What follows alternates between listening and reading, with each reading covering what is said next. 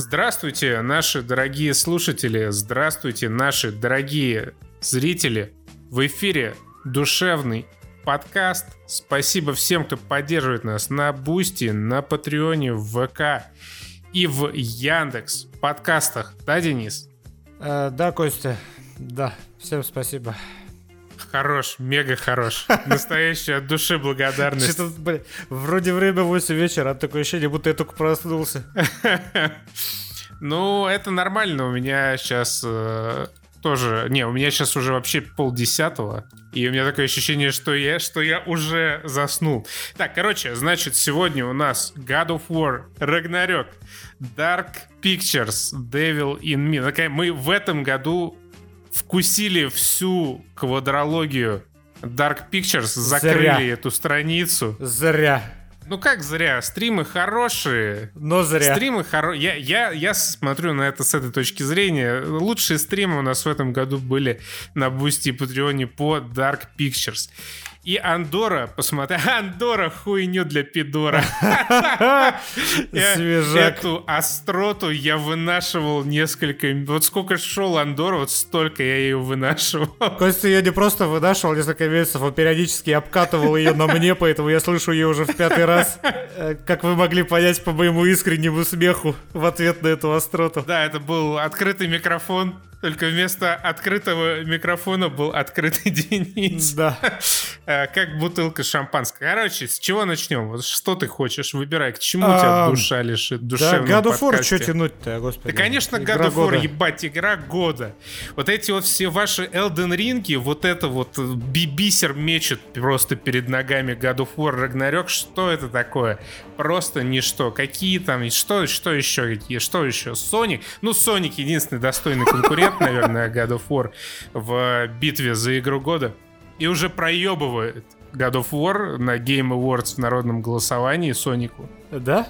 Да, ну, люди э, со вкусом голосуют как настоящие ценители видеоигр, не как штативы вот эти вот, знаешь, 85-90 баллов, и все, и больше ничего. Sony, короче, который вот вышел три недели назад, вот он лидирует в голосовании пользователей на Game Awards. Не вот эти ваши Рагнарёки, Elden Ring, что вы там еще можете придумать. Sonic. Классика на века, проверенная тысячелетиями. Я еще еще вспомнил охерительный конкурент, э, о котором я забываю рассказать уже два подкаста подряд Рагнарёку. Это, о, господи, Resident Evil Reverse Помнишь, как ты с нами поиграл в реверс? Э, да, я прекрасно скачал эту игру. Она прекрасно пожила немножечко на моем новеньком SSD и ушла. Это было примерно так, бы такие вечером. Ну что, идем пробовать э, реверс. Это мультиплеер по Resident Evil от Capcom. И Костян такой, бля, я забыл скачать, через 20 минут подключусь. И когда Костян к нам подключился через 20 минут, мы уже наиграли. Это такая, да, так, такая сработная херня, которую, вот знаете, ее же еще переносили долго. Она же с Вилладжем должна была одновременно выйти, да? Да, Сколько, год полтора целый года допиливали, а полтора года. Я не помню, когда Вилладж был. За прошлым году? В прошлом? По-моему, в прошлом. Я вот не знаю, что там полтора года допиливать они допиливали, потому что все, что там есть, с нуля, оно делается за три месяца.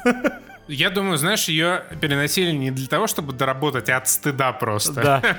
Но в какой-то момент пришлось оторвать этот пластырь. Они, возможно, они просто тянули время до того, как они уволятся из Капком, и когда эта игра вышла, все-таки никого из тех, кто над ней работал, в компании уже просто не осталось к этому моменту. Да, такие, все, мы не работаем в Капком, нас, пожалуйста, в титрах не указывайте.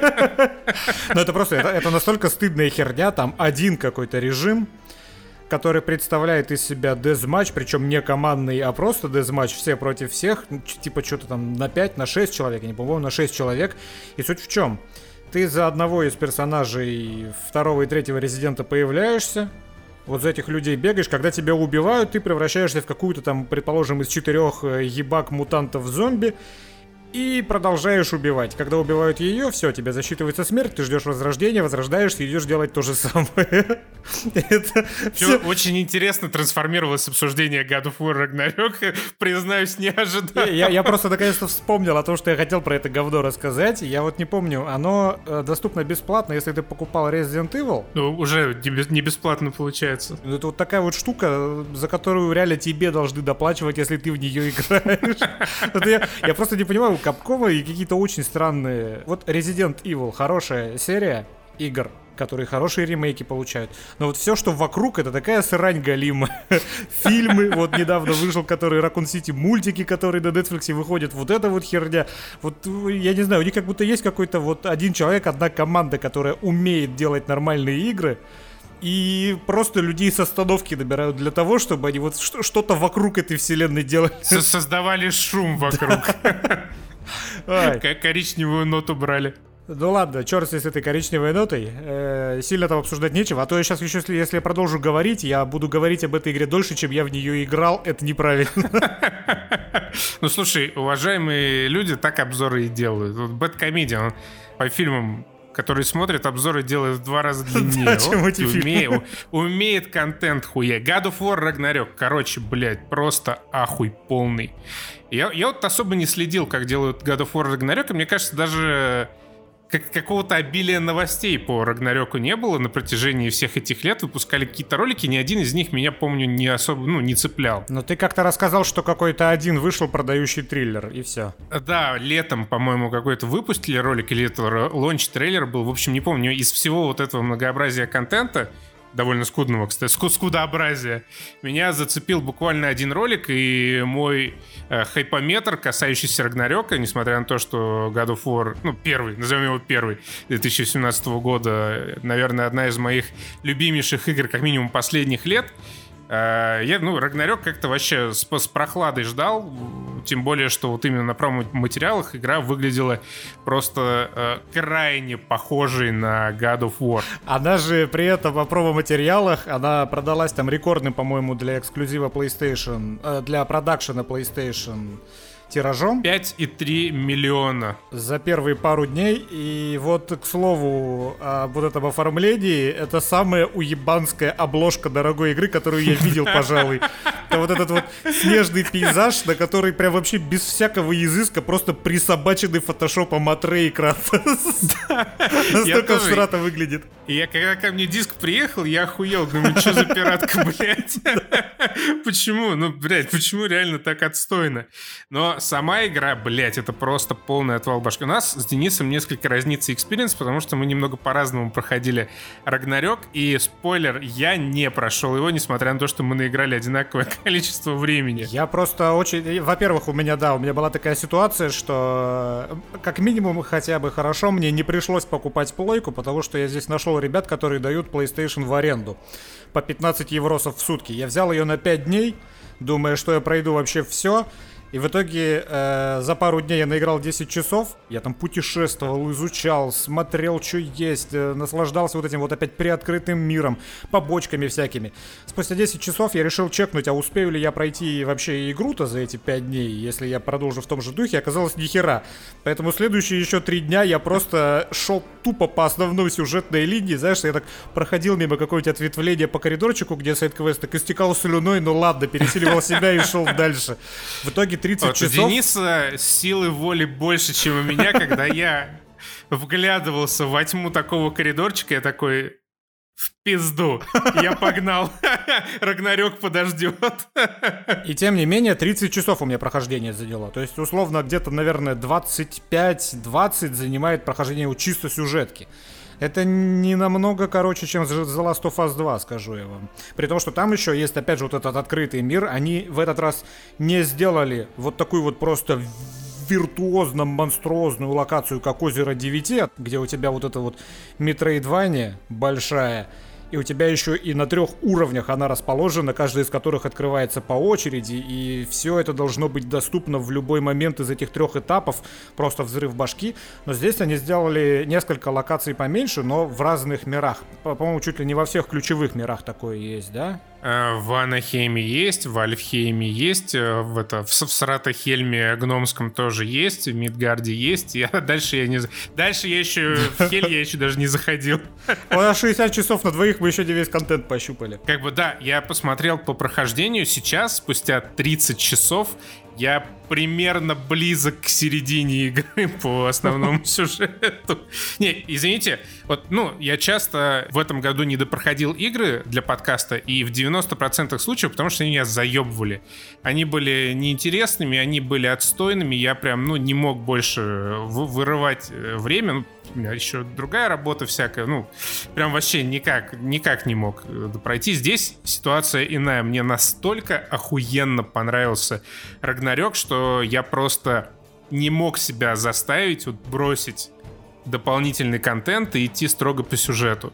Но, опять же, интересный момент, в Рагнарёке присутствует плюс-минус примерно все, что я не люблю в современных видеоиграх. Но оно все вот на грани. То есть Рагнарёк, его увеличили и вширь, что естественно, но при этом и вглубь тоже. Вот э, просто его расширение вширь, оно не повредило э, качеству этого наполнения. То есть вот когда стал еще больше, вот еще больше, еще комплекснее стала Horizon, по сравнению с первой Horizon, э, Horizon Forbidden West, по сравнению с Horizon Zero Dawn, и там, ну, вот уже прям вот, вот невозможно в таком количестве все это слушать. А этот God of War, он стал больше, персонажей стало просто тьма тьмущая. И каждого раскрывают при этом. Просто Horizon чем отличается? В Horizon это просто мамбл. Ты идешь, и там какой-то вот пиздеж у тебя на фоне вместо нормальных диалогов, а God of War — в God of War есть тоже скачки качества диалогов, но в целом это прекрасно написанная игра, одна из немногих. Вот многие ругались, когда я еще в игру не играл, но почитывал, что люди в интернете пишут, многие ругались вот на то, что как же уныло ходить собирать ягоды э, с этой, с Ингиборгой Дабкунайта ходить собирать ягоды, потом собирать какие-то листочки, корешки, фу, какая скукота, типа, а ничего, что э, во время вот этого собирания ягод постоянно звучат диалоги, в которых формулировка абсолютно каждой реплики в тысячу раз интереснее и остроумнее, чем, блядь, в Доме дракона. Абсолютно каждая. Ты чё, блядь, на Дом Дракона? Я... Чем в Horizon? Мы сравниваем игры. Нахуй пошел, блядь. Не а, трожь нет. Дом Дракона. Я Horizon был давно, и я по Horizon сказал все, что хотел сказать, а Дом Дракона я могу подъебывать еще ближайшие полгода, и я не буду упускать такую возможность, поверь мне. Ладно, хорошо. Тебе в комментариях объяснят все лучше. Я вообще не видел, ну, я помню, какой вайн в русскоязычном интернете поднялся, когда показали нам просто лицо этой черной девочки девочки в трейлере, я не видел вообще ни одного какого-то в негативном ключе ее упоминания после релиза игры. Как раз, наверное, именно по той причине, что тебе показали не просто что-то вырванное из контекста, а люди увидели вот ее как персонажа, и она охерительная как персонаж. У нее охерительная озвучка, у нее потрясающее взаимодействие с Атреем, поэтому вообще, ну, может, я не туда смотрел, но я вообще никаких претензий к ней не видел, потому что их, блядь, быть не может. Вообще похуй какого она цвета в этом скандинавском сеттинге, она угарная. Блять, а ты оценил, как изящно они вышли из положения с Йормунгандом? А, напомни. Ты, а ты, ты в курсе, ну, легенд вообще и изначальных? Ну, то, что это сын Локи из будущего откуда-то там. Да, смысл в чем? В том, что по абстрактным вот этим прекрасным легендам скандинавских Ан, э, Ангрбода родила от Локи. А, змея. Троих, да, детев, и в том числе змея. И в игре этот момент довольно изящно обыграли, когда они были у бабки. Ну да, я, я так и подумал, что это он. Не, просто мне было интересно, как они это обставят, потому что по легендам там вообще пиздец полный. И, ну, очевидно, что эту тему нельзя было не затронуть, так как мировой змей уже был в игре. И очень интересно, как они вышли из этого положения. Ну, про, прям изящно, хорошо, лайк ставлю. Вообще, вот э, э, геймплейно, по большому счету, это то же самое, что было и в первой части. По сути, по своей, ничего не поменялось. Но у нас первая часть это что было? Это Атрей с Кратосом шли вперед. Это история, которая занимала где-то, наверное, сутки условные вот этого вот местного времени, и мы все время следовали за ними. Или за одним из них, э, очень редко, когда второй куда-то там пропадал ненадолго. Здесь у тебя вот эта вот херова тьма персонажей, ты посещаешь огромное количество мест, э, встречаешь огромное количество всяких разных людей, начиная там от Одина, заканчивая Ингиборга и Дапкунайта. И все эти персонажи, они охерительно прописаны, у них э, охеренное такое же классическое нотидоговское взаимодействие в геймплее, и там они наворотили такое количество комбинаций, что вот, вот смотрите, как бы предполагает игрок, когда он запускает игру, что Атрей будет ходить с Кратосом, и они будут разговаривать всю игру. Тут в какой-то момент уже просто Атрей ходит с Одином. Э, не сочтите за спойлер. Э, в этой игре столько всего крутого, что это ерунда. Там э, а, один персонаж ходит с, одним, которого ты только что узнал, и они вот знакомятся в процессе, потом другой с другим, потом тебя перемещают из одного места в другое. Все это, опять же, вот без монтажных склеек. Я дикие кайфы ловил от того, как они это склеивали. Первый раз я прям опешил. Первый раз был, когда ты вот за Кратоса играешь, и вы садитесь там за стол, жрете, камера вращается вокруг стола и останавливается внезапно не на Кратосе, а на Атрея. И он встает и уходит, и ты играешь за Атрея ближайших два часа. Блять, как это классно все сшито, как это классно снято. А постановка вообще, это же что за пиздец такой? Ну, первый час, это в принципе, я не знаю, лучший блокбастер за последние тоже годы. Там... Э, вот этого AAA блокбастерного контента больше, чем во всех, наверное, Call of Duty за последние лет 10.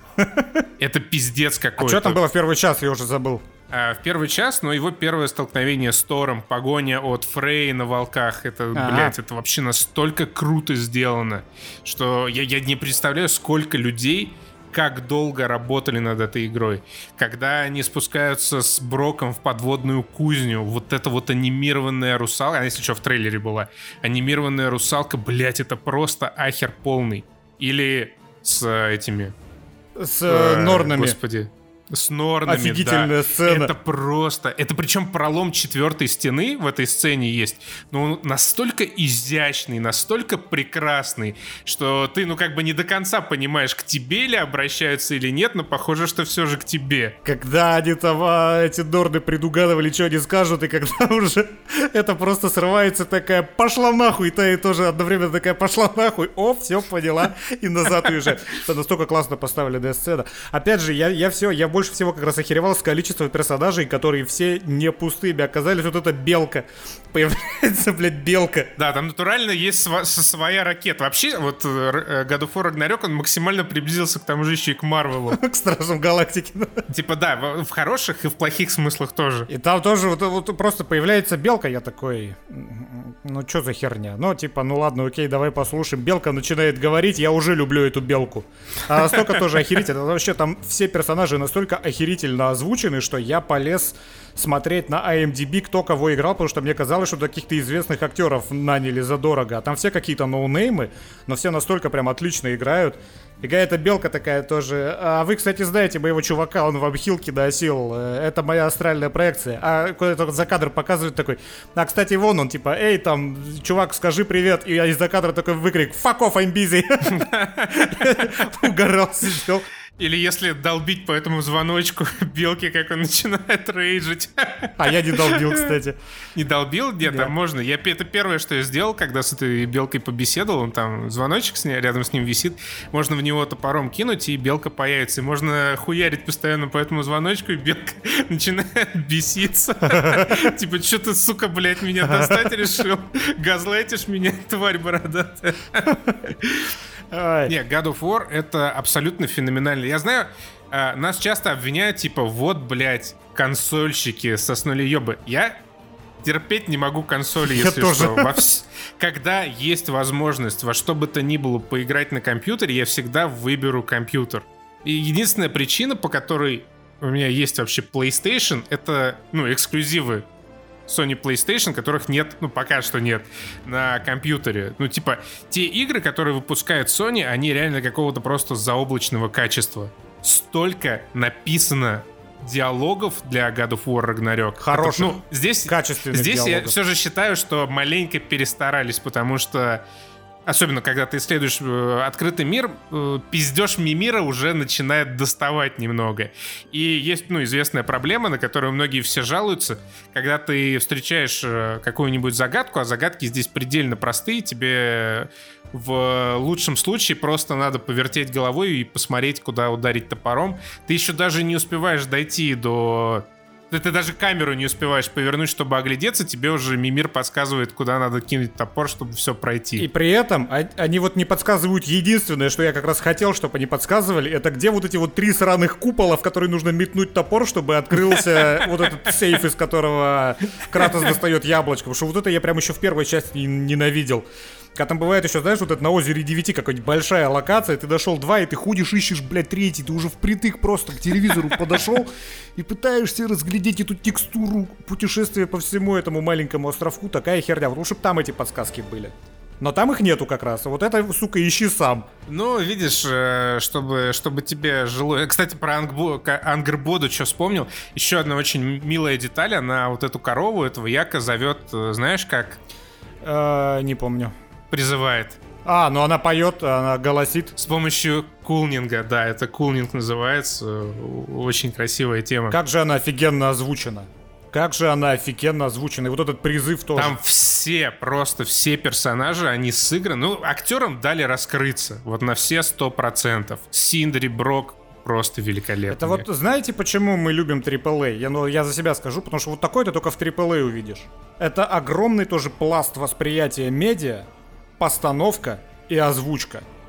Пусть эта озвучка будет в геймплее, пусть эта постановка будет в геймплее, пусть это будет в синематиках, но вот в Инди ты этого не увидишь, а здесь, когда это выполнено на таком виртуозном качестве, ну это просто отрыв башки. Там порой такие охерительные сцены происходят где настолько охеренно снято происходящее. Ну это просто отвал всего. Ну да, и ты понимаешь, что без 200 миллионов бюджета, но не получилось бы, к сожалению, такое. Как, как ни крути. И здесь вот эти, я не знаю уж сколько стоит игра, мне кажется, очень-очень дорого. Здесь каждый доллар, он прям виден на экране. Но надо побыть немножко плохим шерифом, плохим полицейским. И сказать, что мне не понравилось, потому что есть, что мне не понравилось. Первое, самое, это прокачка, которая стала, с одной стороны, удобнее. Здесь, э, когда ты крафтишь новые доспехи, ты э, крафтишь, как правило, доспехи уже просто более высокого уровня, не как раньше первые, тебе надо снова въебывать все ресурсы, чтобы их прокачать. Но прокачка при этом настолько расширилась, что вот ты открываешь на 20 часу меню, а там в какой-то момент еще и третий инструмент у Кратоса боевой появляется, который тоже надо прокачивать, которому тоже нужно вставлять спецприемы, ты вот это уже все открываешь, такой, бля. Там появились новые деревья, э, ну, у Кратоса и у каждого из его спутников постоянных есть свое древо навыков. У Кратоса этих э, три дерева, каждый перк еще можно дополнительно прокачать и в него еще въепедренить какой-нибудь слот усиления. Это боевые бонусы, которые ты можешь выбирать и там менять в зависимости от того, какой билд ты себе собираешь. А, в этой игре, честно говоря, э, на мой взгляд, это не очень нужно, потому что настолько нарративное приключение God of War Ragnarok, что, ну, не знаю, здесь дрочить монстров, ходить по открытому миру весело и здорово ровно до тех пор, пока ты выполняешь какой-то квест, до тех пор, пока ты общаешься со своими персонажами. Вот сама по себе боевая система, она хорошая, она затягивающая, но не является главной фишкой God of War Ragnarok, как не являлась главной фишкой в God of War прошлого, прошлой части. Тут смотри, мне как кажется, боевая система осталась примерно точно такой же. Ее даже немножко, чуть-чуть упростили. Ну, чисто по количеству всяких камбук и кнопок, которые ты можешь понажимать. Но тут проблема в том, что да, ты большую часть времени э, играешь не за Кратоса, и ты вот просто, когда возвращаешься к Кратусу, ты уже как будто отвыкаешь просто играть за него, и тебе приходится заново вспоминать, куда какие кнопки жать. И вот, кстати, за Атрея во многом играть приятнее, потому что у него этих приемов меньше. Да, и у него быстрее эти приемы. Да, но тут как раз вот э, за что лайк разработчикам. Игра за Кратоса и игра за Атрея, она достаточно сильно различается. Уж, по крайней мере, сильнее, чем она отличается в каких-нибудь там Авенгерах или Gotham Knights. Gotham Knights, да. да. И тут как раз прикол в том, что она воспринимается иначе, потому что вот когда каждый раз, практически каждый раз, когда ты играешь за Тре, это прям буйство красок. Ты в такую какую-то перемещаешься, ну как будто в другую игру. Вот ты сначала там с Ингиборгой бегаешь, она кидает постоянно какими-то вот эти вот красочной пыльцой своей вот эти вот заклинания кидает. И когда еще летает этот меч, там вот просто это можно вот как каждый кадр скриншотить, ставить на рабочий стол, это настолько охерительно красиво. У Кратоса обстановка как раз другая. За Кратоса все происходит, как и в первой части. Хотя, кстати, смотри, вот у меня такой, такая проблема, я вот не уверен, что она объективная, потому что я не смог подключить плойку к ноутбуку, Uh-huh. И я играл с телевизора. Как вы можете представить себе телевизор в арендованной квартире, это какая-то старая херота 1080p, у которой явно уже матрица начала выцветать лет 10 назад. Поэтому игра выглядела довольно пососно, вот именно с точки зрения как раз качества изображения у меня, но тем не менее, вот скажи, мне показалось или нет, что гамма в этой игре, она очень часто какая-то прям дико кислотная. Ну, в некоторых мирах, да. Вот в мире, например, этой... Э... Ангрободы, да, да, там порой действительно игра выглядит... Ну, как бы, в целом, э, чисто визуально, технологически это игра прошлого поколения. И по технологиям ну, на мой взгляд, выглядит даже попроще, чем Last of Us 2 какая-нибудь, но тащит дизайном дизайном локаций, дизайном персонажей, абсолютно всего. Здесь просто потрясающие монстры, здесь просто потрясающие локации, ты ходишь и наслаждаешься видами. Последний раз у меня так было, наверное, в Скайриме только 10 лет назад. Потому что... Да, то есть не, не 4 года назад в God of War 1. А, нет, нет. God of War 1 мне нравилась. Она была очень красивой, но это, знаешь, вот такая материя, которая, во-первых, очень персональная, ну да. А во-вторых, которую очень сложно описать понятным языком. Потому что, ну, красота, она бывает разной, и God of War Ragnarok это очень гармоничная игра. Звук, музыка, диалоги, анимации персонажей, дизайн окружения. Здесь все настолько хорошо сплетается воедино, что для меня это создает вот такую прям уникальную атмосферу, как в Скайриме 10 лет назад. God of War прошлое мне очень сильно нравилось, очень красивая была игра, но все же по части вот такой, знаешь, общей атмосферы, она чуть-чуть мне не додавала, вот чтобы я прям полностью в нее погрузился. Я, кстати, недавно перепрошел на ПК уже э, первый году War, задрочил там всех этих э, Валькирий и Муспельхейм.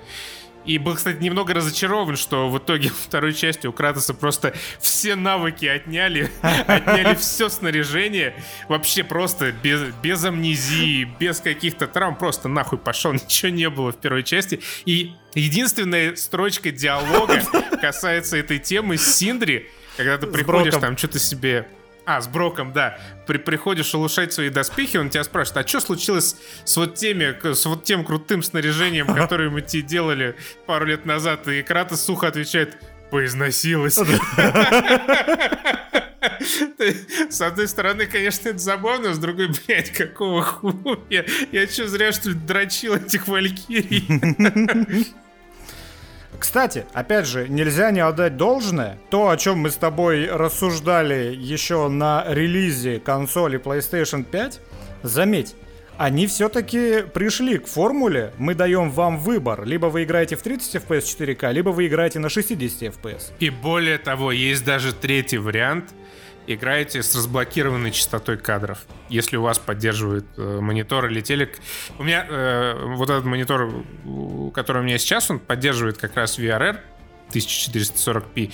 И я изначально играл с разблокированной частотой кадров, но это все-таки не очень комфортно, потому что там то 40, то 30, а это уже такая заметная разница. Я переключился на 60. Ну вот даже если бы эта игра, она выглядела точно так же, ничего бы не поменяли, как первая часть, хотя бы ты можешь играть в 60 FPS, и я этому уже безумно рад. Потому что я был уверен, я был уверен, я рад, что я ошибался, что Sony продолжит делать максимально красивые игры и лочить их в 30 FPS. Но они дают выбор. Не, ну справедливости ради, у большей части современных консольных игр есть, ну, два режима, quality или performance. Ну и там еще всякие промежуточные. Ну вот, вот я и рад. Я рад, что новое поколение консолей, оно наконец-то дает поиграть в 60 FPS, пускай чем-то жертвуя. Это заебись. Ну, кстати, конкретно в Рагнарёке разница, по крайней мере, глазу, она практически незаметна между перформанс и quality режимами. Ну, так там... Я переключался, пытался разглядеть, вообще ни хера не У тебя же не 4К, там 1440, либо 4К, у тебя монитор 1440. А, да, но эффекты же тоже режутся может быть, окей, ладно. Ну, короче, в любом случае, неважно, разницы э, чисто визуально практически нет никакой между режимами 30 и 60 FPS в Рагнарёке. Я тоже немного поговнюсь, но это такое, это минорное говнение, потому что игра в любом случае заебись, но вот э, финал... А я еще потом тоже поговнюсь, чтобы вы порадовались в комментариях. Начинаем разносить это говно. Все. Концовка, э, чего и можно было, конечно, ожидать, учитывая, сколько там засетапили сюжетных линий и персонажей, и причем они пытались на протяжении игры еще не просто тебе показать персонажей и показать, как классно них озвучили, но и чтобы ты симпатией пропитался к антагонистам изначально. Концовка вышла максимально сумбурной.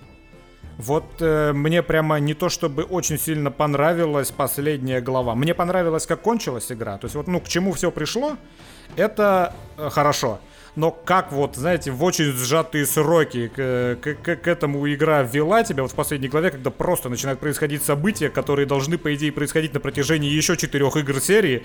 А тут они просто, блядь, за две минуты произошли где-то за кадром, и все, и вот э, смотри на нашу развязку. Но при этом нельзя не отметить, что она эффектная, а очень эффектная. Вот я, я не буду спойлерить, что там в последней главе происходит, но это вот, знаете, это с такой чисто с, с точки зрения фан-сервиса, а, оно вызывает этот вау-эффект в достаточных количествах, но чисто с точки зрения какой-то вот внутренней логики, которой ты ожидаешь увидеть от происходящего, это все э, слишком хаотично. Я сюда добавлю, что еще по ходу игры таких моментов на самом деле хватает, где есть какая-то проблем, проблематика, помните, это было наше слово подкаста когда-то, угу. а, есть некая проблематика, и ее не дожимают, просто раскрывают, ну, типа, маленько на отъебись. В частности, это касается э, сюжетной ветви с Фрей, когда вот в середине игры действие переносится в Ванахейм. На мой взгляд, диалоги в этой части между двумя ключевыми персонажами, они довольно хуевые, и конфликт развивается довольно всрато и очень как-то по-детски. Э, два персонажа рассказывают друг другу парочку слезливых историй, как будто уже, ну, и как будто все. Как будто ничего не было, как будто, ну, все, все теперь в полном порядке. Я вот не согласен с этим, потому что как раз вот это пресловутое внезапное душеизлияние, оно там расписано вполне правильно. То есть одно из другого вытекает и к третьему приходит, и они специально так долго идут вот по этому уровню, чтобы дать вот этому конфликту, дать время ему э, натурально развязаться. Потому что там как это происходит? Они пробрасывают одну реплику, вторую реплику, идут, э, рефлексируют, думают. Они как бы в это время мочатся с э, врагами, но у игрока как раз появляется время, чтобы отрефлексировать то, как развивается вот этот конфликт. Потом они дальше продолжают, гармонично одно из другого вытекает к еще одному душеизлиянию. И вот постепенно, когда ты час этот уровень проходишь, ну, по крайней мере, когда я его проходил, я вполне нормально принял то, как этот конфликт развился за этот час, при том, что он не закрылся, он, он не был закрытым, там просто была поставлена некоторая условная запятая, и вот э, к этой запятой подвели очень грамотно, мне кажется. Я не считаю, что это плохо написано. Но, не знаю, мне как раз диалоги э, в этой части игры казались такими весьма натянутыми по, ну, по сравнению с э, большей частью всего остального.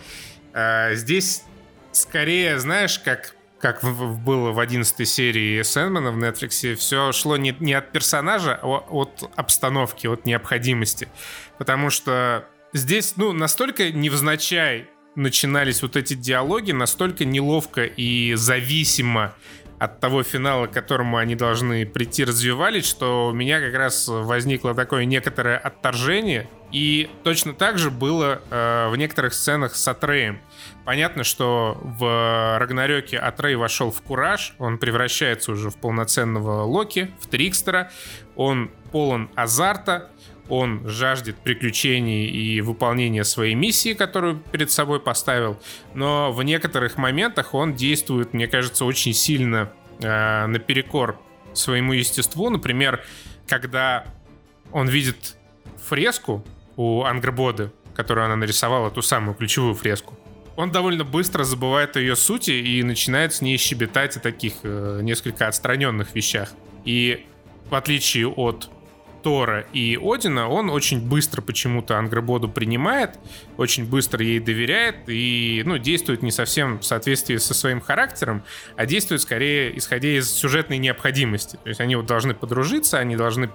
Э, ну, как бы связь между ними устанавливается хорошая, диалоги хорошие и приятные, но они несколько, на мой взгляд, противоречат естеству Атре и тому, э, насколько напряженное, э, насколько тяжелым состоянием он вообще находится потому что он хранит секрет определенный.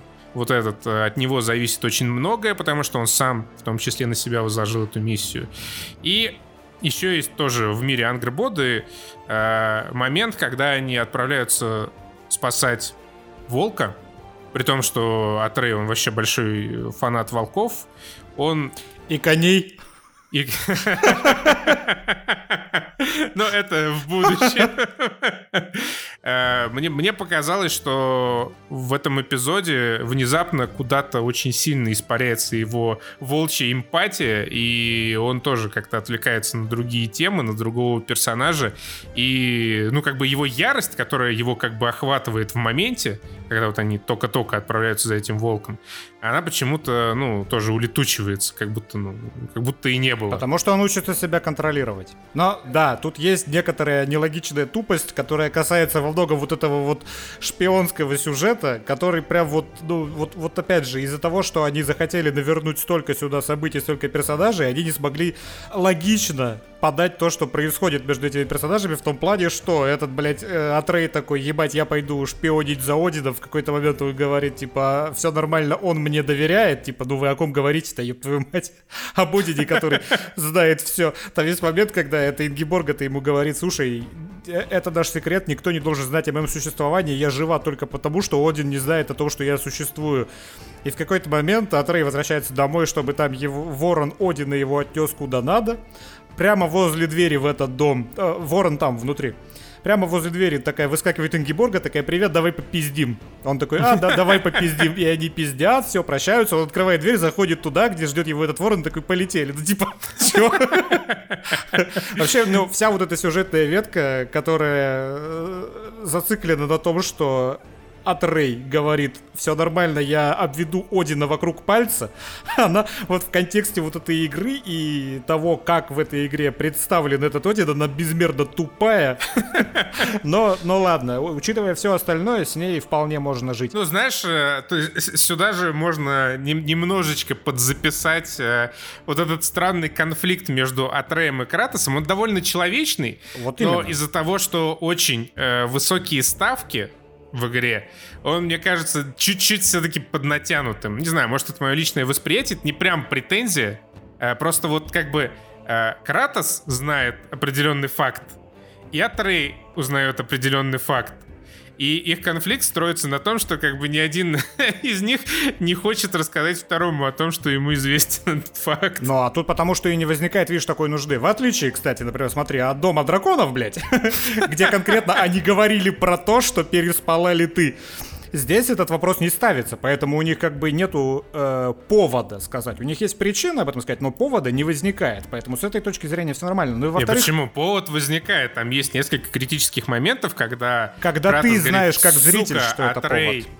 Ты, ты, ну, ты, ты, как игрок, нет, который знает ты, обе ты этих сюжетных Атрей. Нет. Это, это, нет, это, э, этот момент был, когда ты играл за Атрея, и вот ты вернулся из своего mm-hmm. путешествия по Мидгарду, там тебя встречает разъяренный Кратос.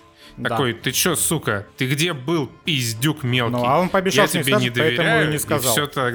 все нормально. Ну, да, да, конечно, но из-за того, что он умолчал, а умолчал он в очень острой ситуации сюжетной, в которой они все находятся, Uh, ну, не, не знаю, меня ну, это смысле, маленько... Подожди, он дал слово. Он дал слово, что он не скажет, поэтому он и не сказал. Типа, какие-то еще могут быть претензии.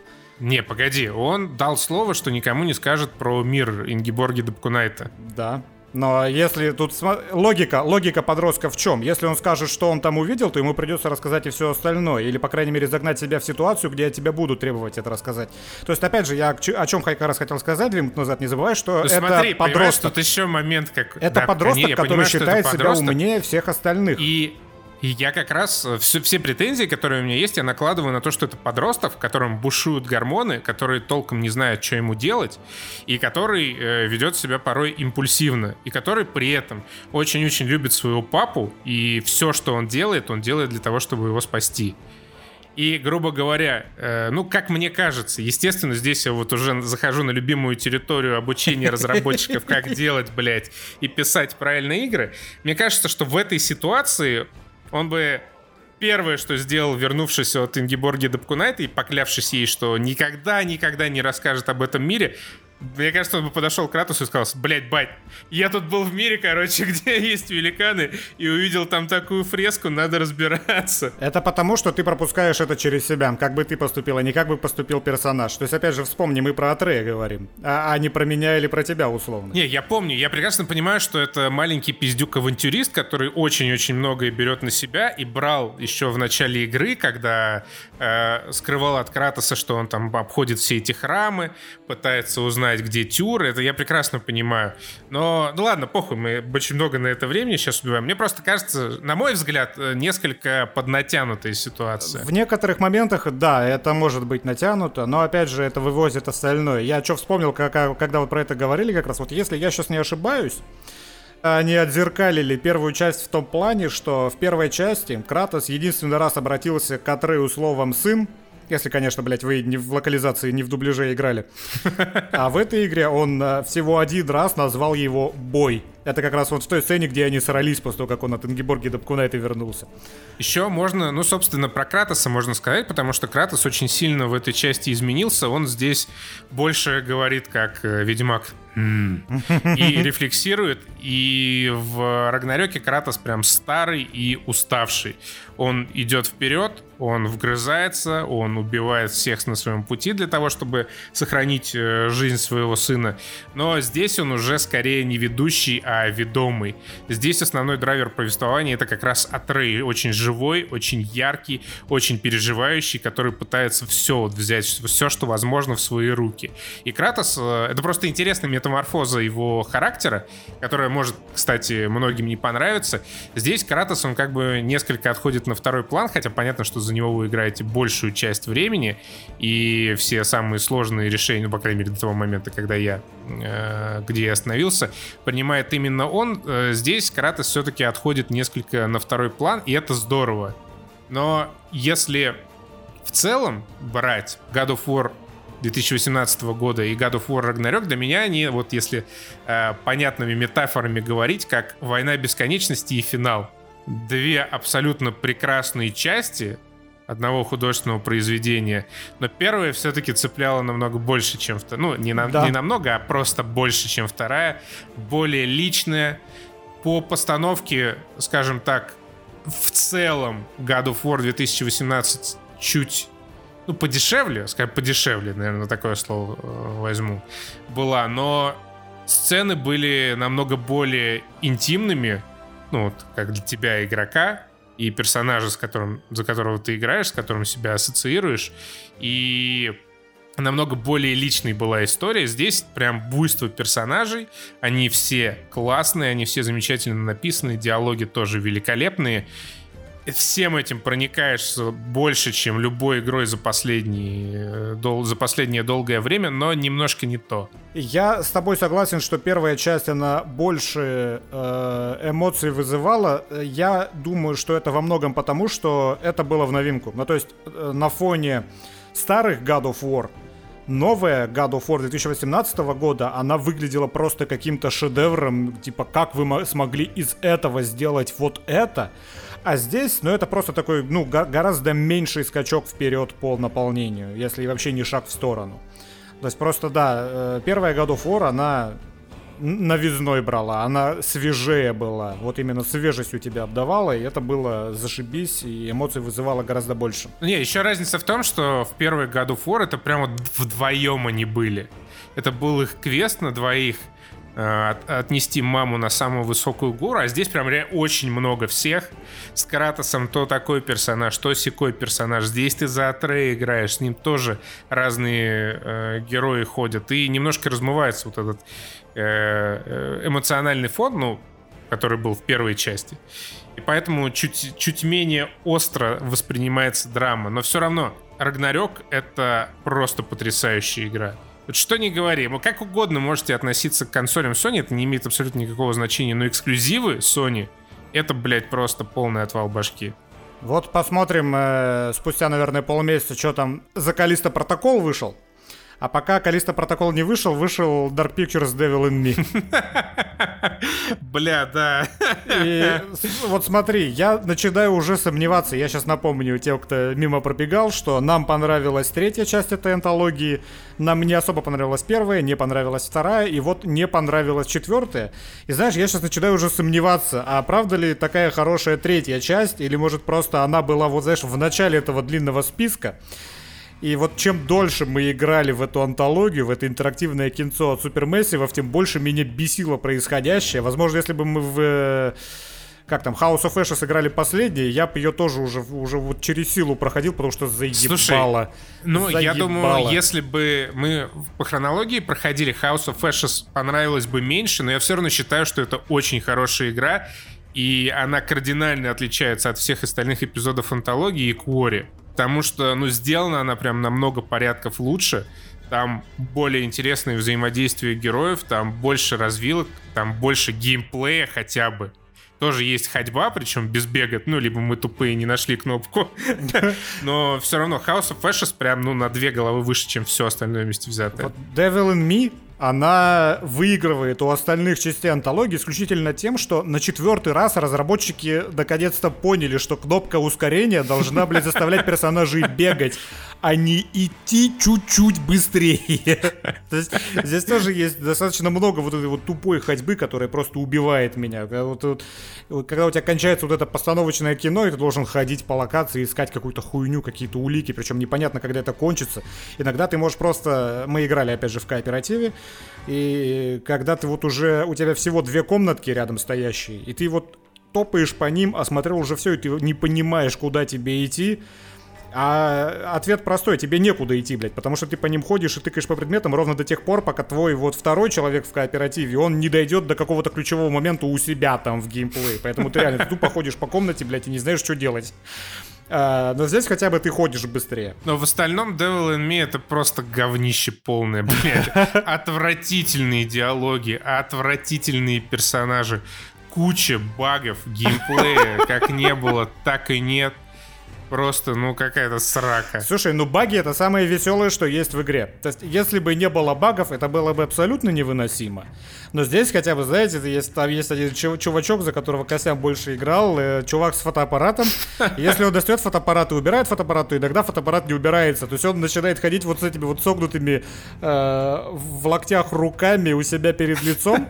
И в какой-то момент из этих согнутых рук пропадает текстура фотоаппарата. То есть он просто ходит реально с поднятыми руками у себя перед лицом. И ладно бы он просто ходил. Если ты подсаживаешь его куда-то, чтобы он запрыгнул наверх, или если он проползает где-то внизу в маленькое ущелье, он делает это точно так же, не убирая руки от своего лица. Причем, блядь, про этого персонажа, там у каждого есть свой аналог фонарика, и у этого темнокожего фотографа, блядь, вспышка вместо фонарика, которая не светит постоянно. Тебе нужно дрочить курок, чтобы он эту вспышку включал. А свет здесь работает таким образом, что ты нихуя в принципе не видишь, даже когда пытаешься эту вспышку как-то активировать. И в очень темных локациях это просто пиздец. Ты идешь, ты ничего не видишь, где раз в 3 секунды у тебя перед глазами вспышка, ты чувствуешь, что у тебя еще никогда в жизни не было эпилептических припадков, но сейчас, блядь, точно случится. И просто, ну, это, мне кажется, не тестировали, в принципе, геймплей этого э, героя, что, что это вообще за хуй. Я, кстати, не знаю, вот как вообще, ну, в соляру играть в это. Кажется, это было бы вообще предельно скучно. Вместе весело хотя бы какие-то подлянки там. Вот, кстати, в House of Ashes можно было какие-то подлянки кооперативные кооперативные делать, это было здорово. Здесь, а, здесь... а здесь, ну, практически невозможно. Там, нет, ну, это почему-то бывают моменты, когда э, ситуация была такая, это вот опять же к слову, что эту игру никто не тестировал. Короче, суть в чем, вы приезжаете, это какая-то группа криминалистов, журналистов, которые расследуют всякие таинственные убийства, дела, и вот они приезжают в замок, куда их позвал некий осведомитель, который расскажет им все про очередного маньяка. И оказывается, что этот замок — это вот дворец Джиндыша, в котором стены там туда-сюда перемещаются. Это вот такой вот э, логово убийцы как раз. И там их ждет, собственно, убийца, который их и мочит. И там был такой момент, когда я за своего персонажа сижу за пультом управления и смотрю на скрытые камеры за Костяном. А Костян должен выманить маньяка, и я должен в нужный момент опустить стену, чтобы маньяка запереть. И там вот настолько непонятное вот это вот управление в этом интерактивном кинце, что ты в, как, в какой-то момент за Костяном начинает бежать этот маньяк, ну, идти, и у меня управление вообще отнимается из рук. Я не могу сам включать ту камеру, которую я хочу. Я просто смотрю на камерах, как вот он проходит одну, появляется на другой, они сами меняются. И в какой-то момент у меня появляется кнопка «Нажмите X на геймпаде». Но она появилась, но я нажал, и эта стена, да, прям перед Костяном как раз закрылась, и маньяк его настиг. Не, подлянки можно делать. В конце я играл за эту девочку, Костян играл за ее бывшего парня с фотоаппаратом. И когда мы вдвоем уплывали на лодке, когда в лодку подсел маньяк, начал резать этого э, афроамериканца, я просто сказал ему покедово и выпрыгнул нахуй с этой лодки. Подлянки в целом делать можно. Не смотри, что кажется. Если мы возьмем за константу авторский состав, этой антологии. То есть предположим, что одни и те же люди писали все эти четыре игры, что вряд ли так, но предположим, то, возможно, House of Ashes как раз она и геймплейно веселее, и по происходящему по нарративу она веселее, потому что там у тебя солдаты с оружием. Солдат с оружием можно запихать в больше интересных экшоновых динамичных ситуаций, чем вот этих вот либо студентиков из первых двух частей, либо вот эту вот группку цивилианов-расследователей, которые в четвертой части в Devil in Me. И вот с ними не так можно много веселого сделать. То есть, когда начинается экшня, когда был финальный замес с этими салатами, что происходило? Охерительно поставленный экшен-эпизод, где они опиздюливали вампиров. А здесь ты такое, ну, не сделаешь, по крайней мере, настолько эффектно. И, соответственно, у тебя и перса... если ты играешь за студентика, то этот студентик не может так управляться с огнестрелом, чтобы он тебя соответствующе там уверенно ввел или соответствующе развивались события, как в House of Ashes. Поэтому вот, вот мне кажется, вот эта вот деталь, она э, способствует тому, чтобы тебе было веселее находиться вот именно в такой игре, где у тебя обученные солдаты с э, М16. Слушай, ну Until Dawn-то сделали классно. Там тоже были простые студентики. Да. Это же тоже такой вопрос. Вот у тебя есть ростер персонажей вот этих, и если тебе в итоге кажется, что из них не, не получается какой-то геймплей, значит, надо их просто менять. Это, ну, э, Прости проблема меня. не игрока, а Нет. разработчика. Прости меня, если ты полгода потратил на это, то потом, чтобы это менять, придется отменять последние полгода, а кушать что-то хочется, поэтому лучше мы выпустим вот это говно. Слушайте, ну, ну Кори, одно-то говно уже все равно выпустили. Так они выпустили уже много говна. Это смотри, это я все к чему в интерактивное кино такое нужно играть не чаще, чем раз в год. Лучше в два. Потому что вот когда мы за несколько месяцев прошли 5 игр в этом жанре от одной и той же студии, я не могу уже, у меня уже в печенках это сидит. То есть я говорю, даже если бы нам не, не сейчас... переживай, они раз в год выпускают игры, так что через годик поиграем. Играть будем раз в два. Дадим настояться. Возможно, Нет, баги стри- стримы заебись по этой хуйне, так что поиграем, Денис. Не пизди мне тут. Ну, короче, хуйня полная. Devil and Me, Devil, Devil, блядь, Devil and Me. Переходим к Андору. Андору. Андору, да. Э, сериал по Звездным войнам, сериал, который, мне кажется, из всего, что могло выйти по Звездным войнам, был ожидаем в, ме- в наименьшей степени. Что, кстати, вылилось в его очень скверные рейтинги. Почему Но... скверные рейтинги? Ты что, он в топ-250 на кинопоиске сейчас? Не, не, не те рейтинги по просмотрам. А, по просмотрам? Че, никто да, не стал его... смотреть его? Никто его не стал смотреть, да, никому не нужен надо. Знаешь, мне кажется, этому есть на самом деле логичное объяснение, потому что последние, сколько, пять, получается, лет по ну, за, исключ... за редким исключением в виде мандалорцев, э, хотя не очень фанат. Нет, нет исключений, да. Последние вот эти вот пять лет по Звездным войнам в кино выходило только какое-то говно, и драйвером всего этого говна, вообще хоть каким-то, были различные камео. Несмотря на то, что Мандалорец, он как бы получше, чем все эти эпизоды и, ну, наверное, Хан Соло, Кстати, «Изгой один мне тоже не понравился, его в целом сюда же заношу. Но он тоже весь же построен на отсылках, на каких-то старых персонажей. Мне кажется, зритель, он просто уже приучен к тому, что если в «Звездных войнах» нет какого-нибудь там Йоды, Люка Скайуокера, Боба Фетта, то ну это уже прям совсем нет никакого смысла смотреть. Просто Боба Фетт, Оби-Ван Кеноби и сам Мандалорец как образ — это куда более продающие постеры, чем какой-то Андор Оби-Ван, понятно. Боба Фетт, как, э, ну, ключевой мандалорец, как раз, который был во всей этой вселенной, тоже да. А Андер, это, блядь, что за хуй? Ну я вот, когда начал вот, смотреть вот. этот сериал, я когда начал смотреть этот сериал и впервые увидел главного героя, я такой, блядь, где-то я его видел. Где-то я увидел, может, он в «Изгое один» был. То есть я, я, я даже не знал, что это про... Я не смотрел никакие ни трейлеры, ни какие новости. Вообще я ничего не знал про этот сериал. Я просто увидел знакомое лицо, я долго пытался вспомнить, откуда я его знаю. Просто смотри, это же как раз то, о чем я говорю. По Марвел выходит любая хуйня, и она становится сразу популярной, собирает свои дикие миллионы, миллиарды. Почему? Потому что за предыдущие 20 лет Marvel себе создал ауру качества. Сейчас, конечно, эта аура испаряется стремительно. Но, тем не менее, по крайней мере, на вот этой старой тяге сейчас все вообще э, взлетает по рейтингам и по сборам. У Звездных войн ситуация другая. Сами вот Звездные войны, они уже не настолько продающие, чтобы вот заголовок Star Wars сам по себе а обеспечил Андеру... Кстати. Не, Star Wars Under. Это, нет, нет, просто нет, Under. Ста...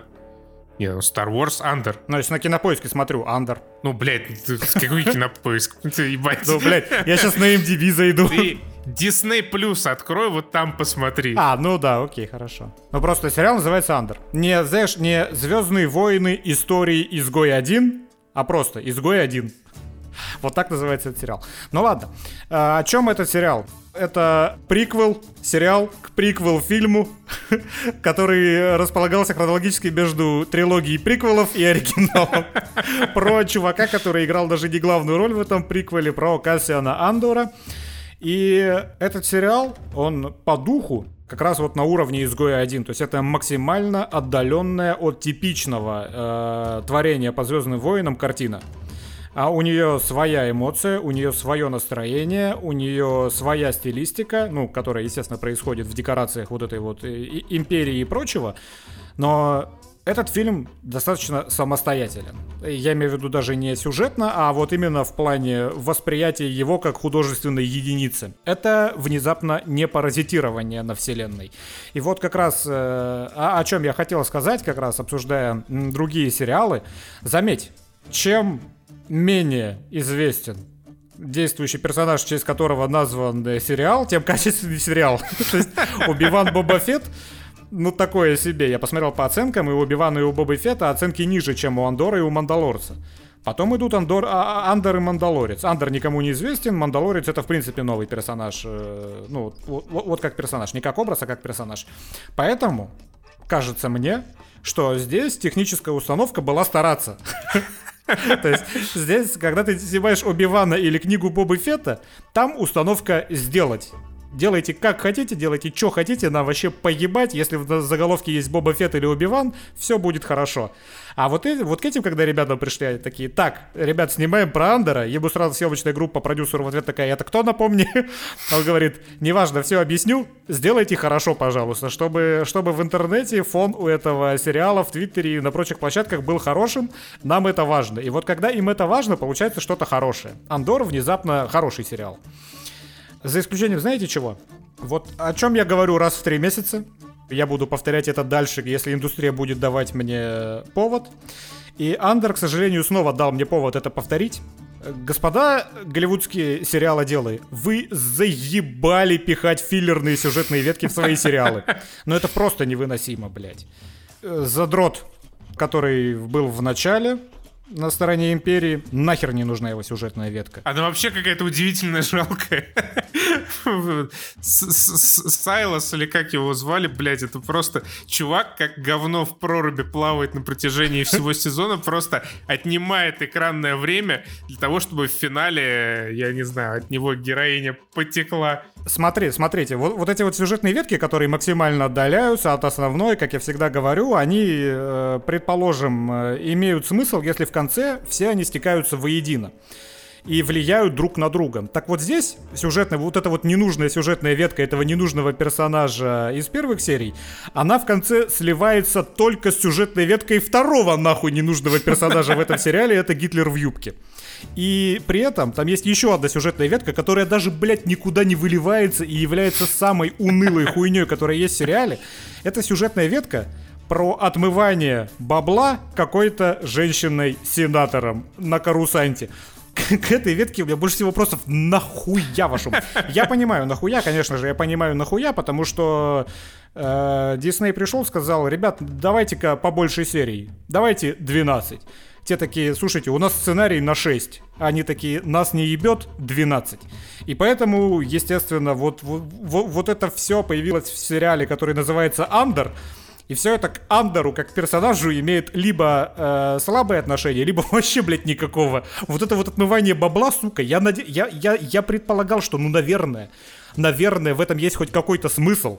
Ну, хоть какой-то, ну, пожалуйста, но оказалось, нет, вообще никакого смысла, блядь, в ней нету. Это просто какой-то кусок другого сериала, который, видимо, не дописали и решили, ну вот не пропадать же написанному материалу, давайте вставим вот в этот сериал. Не, я чуть-чуть защищу, в этом, в этом сюжете есть смысл, но его типа на 5 минут экранного времени. Этот смысл притянут искусственно. Ну, как бы смысл в том, чтобы показать, что внутри Сената, который как бы имперский, тоже есть свое сопротивление, это сопротивление сопротивление спонсирует другое сопротивление, чтобы было понятно, откуда у этого другого сопротивления какие-то, в принципе, есть финансы, потому что эта сторона, она, ну, в предыдущих фильмах вообще никак не освещалась. Был вот этот какой-то непонятный сепаратизм, как и из чего он состоит, абсолютно неясно. Здесь как бы дали фундамент. Но вместо того, чтобы просто сказать... Вместо того, чтобы Скарсгард произнес вот то, что ты только что да, сказал вслух, да, да, да. они посвятили этому полтора часа экранного времени. Да, и таких сюжетных веток здесь довольно много. Ну, из таких крупных, наверное, четыре у нас получается. Ну, с учетом Андера. Вот это Баба-сенатор, э, Андер, э, фашисты, карьеристы и Скарсгард. И так получается, что вот кроме андеров, все остальные в целом вообще нихуя не делают на протяжении 12 серий. Не, они делают что-то свое, причем даже они делают ну, они это интересно. Туда наваливают фона, то есть нам показывают структуру, например, империи в сюжетной ветке за вот этих фашистов. Это прикольно. Но при этом персонажи, они там не особо нихуя не делают. То есть она что-то ходит по кабинетам, да, она сталкивается с этой бюрократией, интересно на это посмотреть изнутри, но она просто получает иногда ряд каких-то донесений и такая, ну, посылайте туда отряд, он что-то сделает. Посылайте туда отряд и специально обученного какого-то немецкого доктора, который изобрел страшную штуку. Этот а, звук. А, да, этот доктор э, Империя страшная. Вы не представляете, до какие жестокости она идет в этот раз. Империя пытает людей, надевая на них наушники, в которых играют треки Бузовой. Я почти, почти уверен, что именно это там и было. Смотри, он, он же рассказывал, что там было, типа, когда Но они он рассказывал, что вопли людей, детей. Вопли детей, да, и я такой, летавший самолетом аэрофлота, подержи мое пиво, блядь, со своими пытками, воплями детей. Это отлично коррелирует с тем, что я сказал. Я когда слушаю треки Бузова, я слышу вопли детей. Поэтому все именно так. Сериал.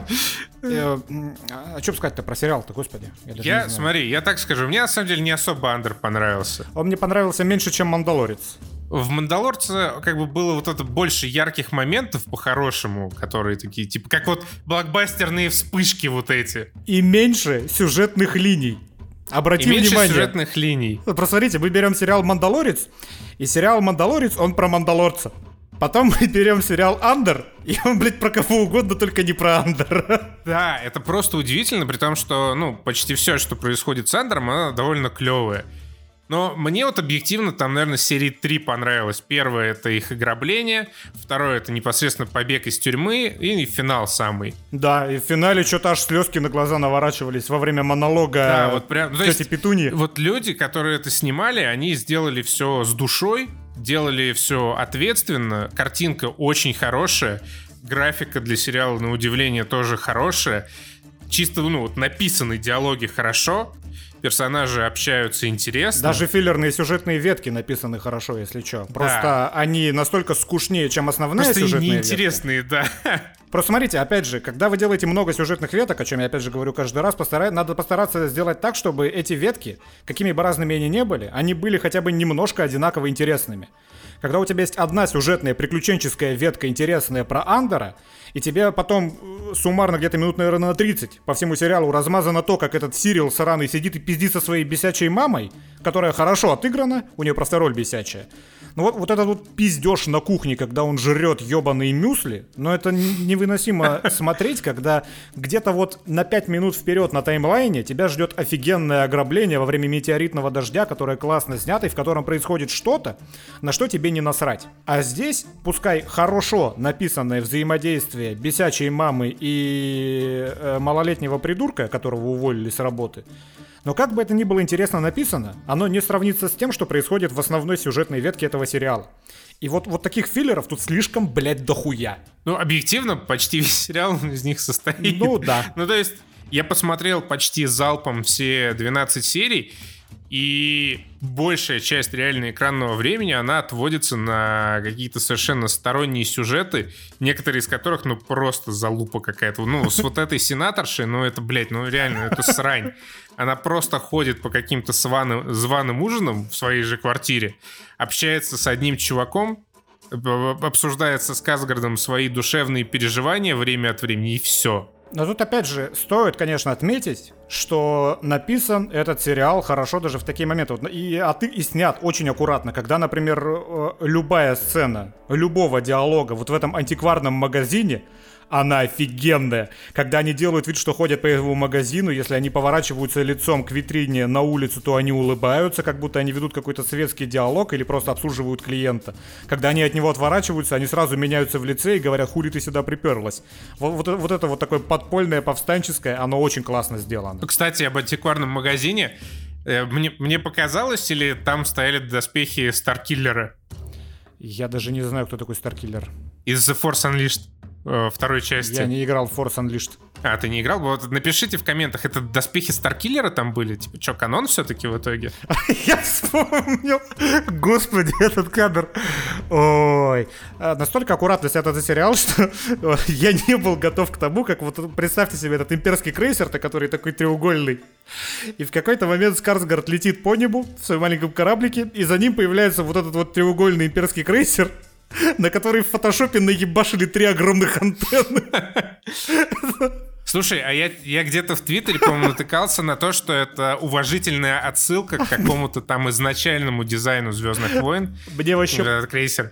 Ну, я понимаю, да, тебе похуй. Похуй, насколько уважительно. Это так по-ебанутому дебильно выглядит. Есть, и, конечно же, конечно же, первый раз, когда мы видим вот этот вот треугольный имперский крейсер с тремя огромными антеннами, вот этими нелепыми, естественно, они там только для того, чтобы Скарсгард их разъебал, перданув шарапнелью. Ну, это вот, это э, сюжетно настолько же неорганично, как и визуально. Вот я, я вот к этому. То есть это просто, причем, причем, опять же, зачем эта сцена нужна? Она, она же не, не нужна. Она действительно абсолютно нахуй не нужна, потому что она просто как бы есть. Это все. А просто набросили кринжи. Она ничем не заканчивается. Ну, типа, пытаются поймать этого Скарсгарда на подлете к планете. Он такой, nope, выпускает эти свои ловушки, разъебывает антенну НТВ+, оставляет имперский крейсер без кабельного и улетает. Смотри, кстати, я что еще заметил за собой. Э, после того, как я посмотрел Андер, я вот сейчас буквально перед записью подкаста, я начал снова смотреть, э, чтобы освежить в памяти э, «Изгой 1», и сейчас он смотрится гораздо лучше, чем он смотрелся тогда. Я уже плохо помню. Я помню, что мне я дико кринжевал с юморесок. И мне сейчас кажется, что, наверное, из-за дубляжа, потому что сейчас я смотрю в оригинале, и он довольно остроумно написан. И мне кажется, что мне он сейчас нравится гораздо больше, потому что в нем вот, что в «Изгое 1», что в «Андере» э, нету вот этого классического духа «Звездных войн», и вот тогда, когда выходил «Изгой 1», я как раз хотел от э, фильма по «Звездным войнам» этого самого духа. Ну, то есть вот такой, какой был, например, в э, седьмом эпизоде Джей Джей Абрамса. А просто сейчас, когда мы уже прохавали все вот эти вот сериалы опять. Столько говна прохавали. Вот этот восьмой, девятый эпизоды прохавали. Сейчас как раз Андор, например, который максимально отходит вот от этого духа Звездных войн классического, он воспринимается свежо и слава богу. Приятно посмотреть уже что-то новое, наконец-то. Да. Без вот этого насилия над несчастными Убиванами и Дартами Вейдерами. В Андере из старых персонажей вспоминают ровно одного. Сенатора Палпатина, по-моему, три раза за весь сериал. И все больше никого, ни Скайуокеров, ни Дартов Вейдеров, ни Йод, никого вообще ни джедаев не в принципе. Да, джедаями там никакими даже и не пахнет, что, слава богу, ничего нормального про джедаев они бы там в сериале все равно не сделали, и замечательно, что их там нету. Резюмируя, могу сказать, что Андер норм. Я много очень положительных отзывов видел сам, не настолько сильно проникся, но это, по крайней мере, это реально художественное произведение. Это не выблеванный продукт, как Оби-Ван. Это художественное произведение. Снят хорошо, с вайбами Блейд Раннера, особенно в первой серии. И очень приятная картинка, прям крайне при... И Энди Серкис, конечно же, Энди Серкис просто потрясающий. Он прям каждую сцену забирал своим перформансом. Вообще великолепный актер. И развязка мне понравилась, вот эта его развязка его истории, она такая символичная, но такая классная. Да, вот это лучшая, наверное, побочная сюжетная линия да. из всех, какие там были. Вот она у Энди Серкис, потрясающий. Конечно. Но там тоже, вот, вот там вот в, это, в этом ГУЛАГе там очень тупой сюжетный поворот с вот тем, что узнали зэки что-то, что что не поддается никакому логическому анализу. То есть, ну ладно, небольшой спойлер-алерт. Бунт в тюрьме случился из-за того, что случайно империя э, заключенного, который должен был выйти на свободу, она перевела его вместо этого на другой этаж, и все узнали, что никого из ГУЛАГа на самом деле не выпустят, а всех их просто будут по новым тюрьмам перевозить, но это же бред они же не стирают заключенным память. То есть, если его бы перевели в другую тюрьму, он бы там сразу начал своим новым сокамерникам говорить, что ребята никого отсюда не выпустят. А тут получается, что они никогда никого не выпускают из тюрьмы, вместо этого ведут их в новые места, но при этом никто в новых местах об этом не знает. Это ересь ебаная. Что это за бред ну ебучий? да, да. И вот что я вспомнил. Почему, возможно, Андор хороший сериал? Потому что там предельно мало ебучих детей. Я сейчас... Вот то, что было в первой а серии... А есть, или... есть одна ебучая детеха, это дочка как раз сенаторши, она просто... Она такая напряженная постоянно. Проблема просто в том, что э, дети все делают хуже. Если это не очень странные дела, где много усилий было вложено в то, чтобы грамотный кастинг произвести, дети хуево играют. Я сейчас смотрю «Изгой один», там очень хуево сыграли играла вот эта вот дочка Матса Микельсона, когда она была малой. В Андоре в первых паре серий были флешбеки, и там все дети настолько хуево играют, блядь. Вот ну это кринжатина просто. А, простите меня, дети, но... Однажды вы вырастете. Однажды вы вырастете и будете хорошо играть, но вот э, ебучие дети э, на побочных ролях в таких фильмах, они все делают хуже. Слава богу, здесь дети пропадают после первых же двух серий. ну и вот. Ну и вот. Андор был бы отличным сериалом, если бы он был про Андора, если бы там не было вот, это, вот, вот этих филлеров просто половины хронометража сериала. Мандалорец мне понравился больше. Возможно, как раз потому, что Мандалорец был более цельным вот и сосредоточенным на Мандалорце. У него тоже свое настроение, у него свой стиль. Это не паразитирование, это качественный сериал. И вот он интересен от начала до конца. Андор интересен от начала вот той сцены, где есть Андер, и до конца той сцены, где есть Андер, а после этого ты смотришь еще три, наверное, сцены, которые посвящены абсолютно левым чувакам. И если в этих сценах нету Скарсгарда, или нету Бикс, или нету тети Петуньи, то это, ну, блядь, ну, это, это гораздо слабее, чем основная сюжетная линия. И, ну, мeh. Вот это б, блестя, это наш финальный вердикт.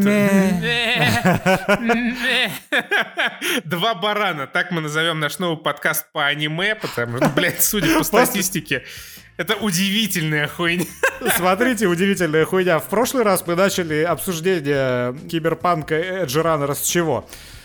Зачем вы советуете нам смотреть все новое и новое аниме, если мы не любим аниме и будем мешать его с говном? Э, что вы получили в секции комментариев на ютубе в этом выпуске? Блять, нам советуют еще больше всякого аниме. Такая, заебись, начало положено, давайте там человека бензопилу. И, конечно же, просмотров у этого выпуска, блядь, больше, чем у всех остальных. Пиздец, ребят, вы чё? Да. Это просто э, я говорю, что я не люблю кабачки, и мне начинают советовать кучу блюд из кабачков в ответ на это. Ну зачем? Типа зачем? Если я не люблю кабачки. Вот это вот блюдо из кабачков просто охуенное. Тушеные кабачки с мясом. Да мне похуй, это кабачки, блядь, не ем я кабачки. И то же самое с аниме.